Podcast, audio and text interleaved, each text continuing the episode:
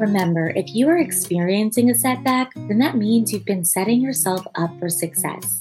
You don't experience a setback if you're not doing anything, friends. Like, think about it. Hey everyone, this is Ashley Menzies Babatunde, and welcome to another episode of No Straight Path the highs, the lows, and the lessons learned. I hope you guys are doing well. Today I am here with a solo episode and I'm excited to do some more personal storytelling. So, about a month ago, I shared my personal journey, the inspiration behind the podcast, and my recent pivot to full time podcast creator. In a two part episode series called The Pivot, I talked about failing the bar exam, losing my job, and bouncing back to go on to achieve success as an attorney. If you haven't listened to those episodes, go take a listen to those first, and that'll give you a bit more context for the conversation we're going to have today. So, I'd like to do a deep dive into how to actually bounce back from setbacks because I think it could be useful for all of you as you navigate your no straight path journeys. If you listen to the episode with legal content creator Alex Su, I asked him about his bar exam failure and he said he struggled through it. And in that moment, I just felt so seen because that's exactly what I did. I just struggled through it. And although struggle is inevitable when experiencing a setback, I really do think that sharing my story and the lessons learned can help others struggle less. It just might lessen the blow. And I know a lot of people are struggling. Unfortunately, job loss is a salient issue right now. A number of major companies and startups are laying off employees. I mean, Snap, Gap, Meta, Google, and Nordstrom have announced staff reductions, which is definitely going to have an impact on so many people and their families. And so, what I want to do today is I want to use job loss to contextualize the issue, but my advice is definitely applicable to other setbacks. If you're in a tough spot in your career right now, first off, I just want to say I'm sorry. If you were laid off, you know, worried about a layoff, worried about having to lay off employees in your company, or you lost an important client, or you're currently navigating a performance issue at work, whatever it is, I'm sorry. But one thing I do know is that your setback story can become your comeback story. And I'm here to help you through it. As always, my hope is that you leave this conversation inspired. Okay, so let's get to it. So, the first practical tip I have, number one, is normalize the setback. Setbacks happen to everyone at some point. It's tough, it's hard, and you might have a physical reaction to it, you know, like the pit in your stomach, some sleepless nights. So, I want to acknowledge the pain and challenges associated with this. And with job loss specifically, I know many of us have financial obligations we have families to take care of, student loans, healthcare expenses, living life expenses. But what I want you to remember is that setbacks are normal. You will not be perpetually unemployed, and whatever setback you're experiencing will not perpetually hold you back. So definitely take the time to honor the pain and difficulty associated with the setback and then move forward. If you're really struggling with this, I recommend speaking to a therapist or a career coach the more mental space you can clear up to focus on more important things, like that job search, the better off you'll be. But if a therapist or a career coach isn't your thing or it isn't in the budget, I suggest sharing your setback with a circle of people you trust who can give you sound advice and encouragement. Now, you don't need to share with everyone. Not everyone needs to know. but it's important to remember that as human beings, we're not meant to go through life alone, and we're certainly not supposed to struggle alone. Sometimes the shame and stigma often tied to setbacks can cause us to retreat and keep it to ourselves. You know, we try to run away from it or not talk about it, but this actually heightens the shame and sensitivity around it. And sharing our stories allows us to dispel the shame and really center our humanity. It also gives us the opportunity to gain perspective and support from others. The good news is that I think the culture is really changing. Like normalizing setbacks across all industries is becoming a real thing. It's happening. In fact, I recently had a really cool, eye opening conversation with someone who failed the bar exam. Although he was calling me for encouragement, I ended the call feeling encouraged. He's a Gen Zer, love them, love that generation. and he just had a really refreshing perspective. Although he was disappointed, he used language to normalize the setback. Like, this happens. I'll work hard and study again. I was close. I can do this. This is a part of life. This is a part of the exam I'm going to work on to move forward. There was no pure devastation or end of the world talk, which is definitely how I was handling it at the time. And I was just thinking, wow, I wish I had this perspective when I was going through this. While part of it may have been his disposition, I think the other part is reflective of a cultural shift, the normalization of setbacks and failure in society. So just remember, it's normal. It happens to everyone. Number two, take stock of all of your past accomplishments. So, in other words, remember who you are and what you are capable of. When we experience a career setback, many of us naturally start to doubt ourselves.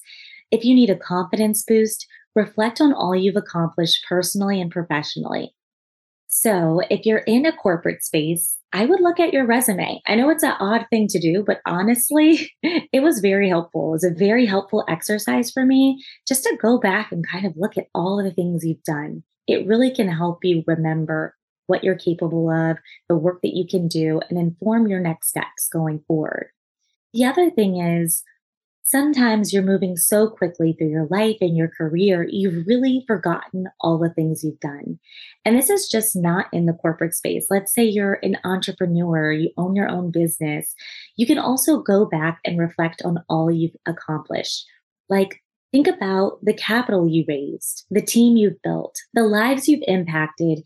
And think about how just taking the risk of jumping into entrepreneurship is something to be proud of. You've probably learned so much. And if you're a creative or all three like me, so corporate, entrepreneur, and creative, think about the art you shared with the world and how that touched someone. Remember, if you are experiencing a setback, then that means you've been setting yourself up for success. You don't experience a setback if you're not doing anything, friends. Like, think about it. so, really just take stock of all of your past accomplishments because I think it's going to be really helpful as you move forward. Number three is networking. So, this is one you've probably heard before, especially if you're looking for another job. And you've probably heard it before because it is extremely important. Your network can provide helpful information and opportunities. And research actually shows that weak ties, in other words, weaker social connections, provide the most job opportunities. In fact, Stanford, Harvard, MIT, and LinkedIn recently conducted a comprehensive study analyzing the impact of digital jobs on the labor market. And the findings show that weak ties have a greater beneficial effect on job mobility than stronger ties. And I have to say that my personal experience certainly reflects this research. When I lateraled to my firm, I reached out to a friend from college for a referral and got the job. She was a friend of a friend, and we always had a great relationship, but we were never that close.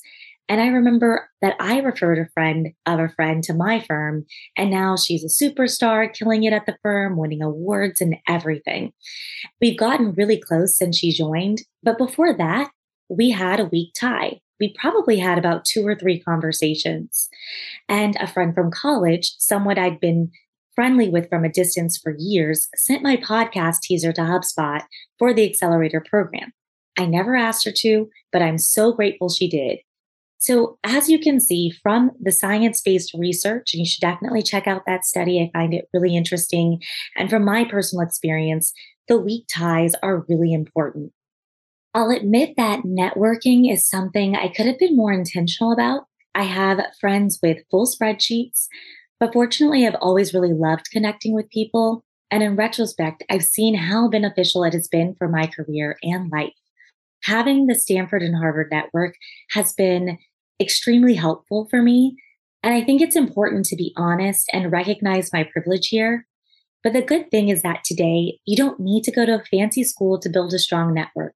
We have the internet. You can connect with like minded people on LinkedIn. You can join a group of like minded people virtually or in person. You can go to conferences.